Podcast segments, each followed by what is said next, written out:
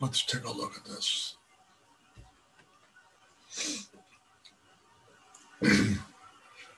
Our posture contrasts two visions of society. we looked at one of them, we didn't look at the other. the first vision is the vision of the world before the flood. The second, uh, the second vision is the world before the flop, that is God's judgment on the Tower of Babel. We're going to be looking at these two. They're both part of today's Parsha. In the world before the flood, Adonai saw that the people on earth were very wicked, that all the imaginations of their hearts were always evil only. This is a picture of human society as chaotic anarchy. It's a picture of individualism run amok. It's what the Bible later calls everyone doing what was right in his own eyes. This is one picture of human society.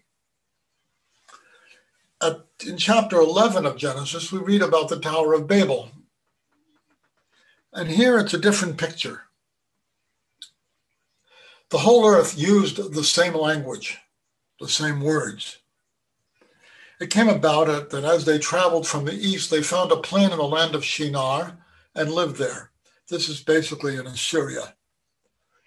They said to one another, Come, let us make bricks and bake them in the fire. So they had bricks for building stone and clay for mortar. And then they said, Come, let's build ourselves a city with a tower that has its top reaching up into heaven so that we can make a name for ourselves and not be scattered over all the earth. Adonai came down to see the city and the tower the people were building, and Adonai said, Look, the people are united. They all have a single language. And see what they're starting to do.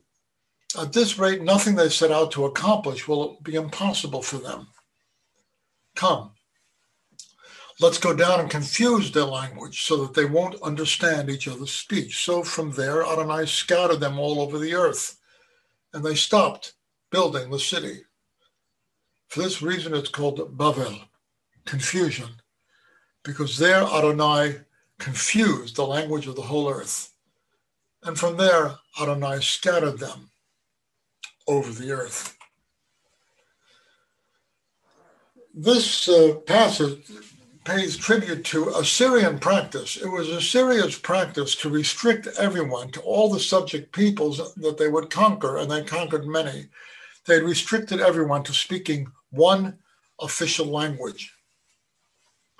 It's a view of society which involves the suppression of difference. It's a view of society that involves an oppressive utilitarian hyperconformity. Utilitarian because if you unify everybody this way and suppress all difference, you can use people like a tool. But people were not meant to be tools. We weren't created to be tools. Uh, our tradition says that uh, the amazing thing about God is this: that when when you have a a stamp and you make coins with it, you use the same stamp, and every coin is the same. But God took Adam, the first man, and he used him to stamp out copies, and every copy is different. That all human beings are unique. But that's not the picture of this kind of utilitarian society. It's a picture where differentness is, is needs to be stamped out it's an oppressive, utilitarian hyperconformity. Whereas the society before the flood was one of rampant anarchy and individualism run amok. Let's look at this a little more deeply. The quotations from Chairman Mao, otherwise known as the Red Book, the sayings of Chairman Mao, some of you are too young for this, but most of you are not to remember the days of Chairman Mao when everyone in China had one of these red books And these and they, they had to be totally, totally programmed so that all of their thinking was uniform. The view was that this was how to have a powerful communist state, that you suppress difference.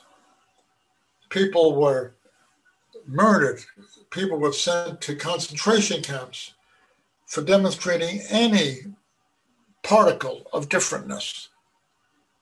Mao said to read too many books is harmful because it destroys the kind of utilitarian unity that he coveted. I've lost track of how many millions of people were murdered under this vision of unity, but it was tens of millions. Then you have this guy, looks relatively harmless. That's Pol Pot. He sought to create an agrarian utopia in Cambodia by destroying difference and wiping out all signs of industrial process, all signs of Western contamination, so that uh, he got he he he killed, for example, anybody who wore glasses, because the assumption was if you wore glasses, you were a reader. If you were a reader, then you were an intellectual. If you were intellectual, then you had your own individualistic thoughts. So in the quest of this agrarian utopia, they murdered them. In fact, the Pol Pot rebellion wiped out one third of the population of Cambodia 1.5 million people. That's all in the service of this kind of unified, conformity suppressing utilitarianism and here is a book that my son Chaim considers to be the greatest novel ever written, and that's arguable. It's uh, it's possible that it's true. Written in 1945 by George Orwell. He talks about where he sees society going. And here's a couple of quotes from 1984. The ideal set up by the party was something huge, terrible, and glittering a world of steel and concrete, of monstrous machines and terrifying weapons, a nation of warriors and fanatics marching forward in perfect unity, all thinking the same thoughts and shouting the same slogans, perpetually working, fighting, triumphing, persecuting 300 million people, all with the same face. Oh man, that's powerful. But I see that at work in our culture today. Whether on the right or on the left, there is a drive to suppress and negate difference. And uh, 1984 was a prophetic book. Here's something else Orwell says Every record has been destroyed or falsified, every book rewritten, Every picture has been repainted. Every statue and street building has been renamed. Every date has been altered. And the process is continuing day by day, minute by minute. History has stopped. Nothing exists except an endless present in which the party is always right. What they did is they revised history so that you couldn't find any record of the party making any kind of mistake. It was the destruction of life as it is being made over into an image of a certain kind of utilitarian utopia that was really a form of hell. Here's one more quote. Uh, no, we did this one. I'm sorry, we did this one. Let's move on. This is a theologian named Peter Leithart. And he reminds us, and I want to remind you, that in the case of the flood and in the case of the Tower of Babel, they both were followed by judgment. And there are those who argue, and I'm one of them, that we're experiencing judgment at this time. Uh, Leithart wrote an article in which he said it's not inconsiderable that the whole world is under this plague right now. And he talks about what is the purpose of judgment. He says judgment includes punishment for sin, but it also involves unmasking, exposure, testing, and clarification. God judges to uncover what's hidden at the bottom of things. So, during this pandemic and other signs of decay, it's good to ask what is God trying to call our attention to? What is He trying to uncover? What is He trying to show us that it normally lays hidden at the bottom of things? It's a good question. And here's another question What should we do? What should we do? I suggest that the uh, Noachian uh, solution is not good. Rampant individualism, chaotic anarchy. No, that's not good. But neither is a vision of the world where everything would be just great if everyone thought just like me, or just like my leader, or just like my party. I think what should be done is that we should always be prepared to follow God radically. By that I mean that we're not following the crowd. As we see with Avram, he was prepared to depart from the consensus around him. He lived in Ur of the Chaldees, a not inconsiderable city. I've said before that when you go to the Hebrew University Museum, you'll find plates that were dug up by Sir Leonard Woolley in Ur that go back to about the time of Abram. And anyone would be thrilled to buy one of those plates, one of those glass plates on Rodeo Drive and pay a fortune for it. They were gorgeous, beautiful. Avram was an urban man. Now Adonai said to Avram, Get yourself out of your country, away from your kinsmen, away from your father's house. In other words, be prepared to leave your context, to leave the familiar ways of talking, thinking, being. Go to the land that I will show you. I will make of you a great nation. I will bless you. I will make your name great, and you to be a blessing. I will bless those who bless you. I'll curse anyone who curses you and by you all the families of the earth will be blessed. So Avram went, as Adonai had said, and Lot went with him. So we don't go alone. It's not rampant individualism.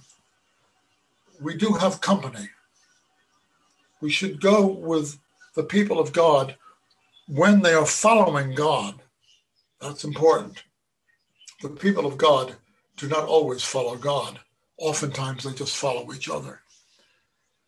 Lot went with him. Avram was 75 years old when he left Haran. It's interesting that the Torah presents these three pictures uh, in order. Presents the picture of Noah's uh, generation, the picture of the Tower of Babel, and then right afterwards, we come to this story of Avram. So finally, what should I do what should you do? What should we do in order to avoid these two visions of society, which both lead to judgment?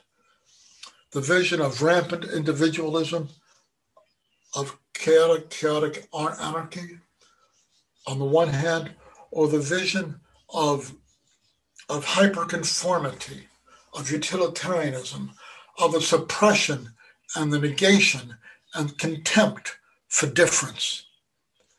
We need to avoid both extremes. What should we do? Vote. If you haven't voted, uh, vote.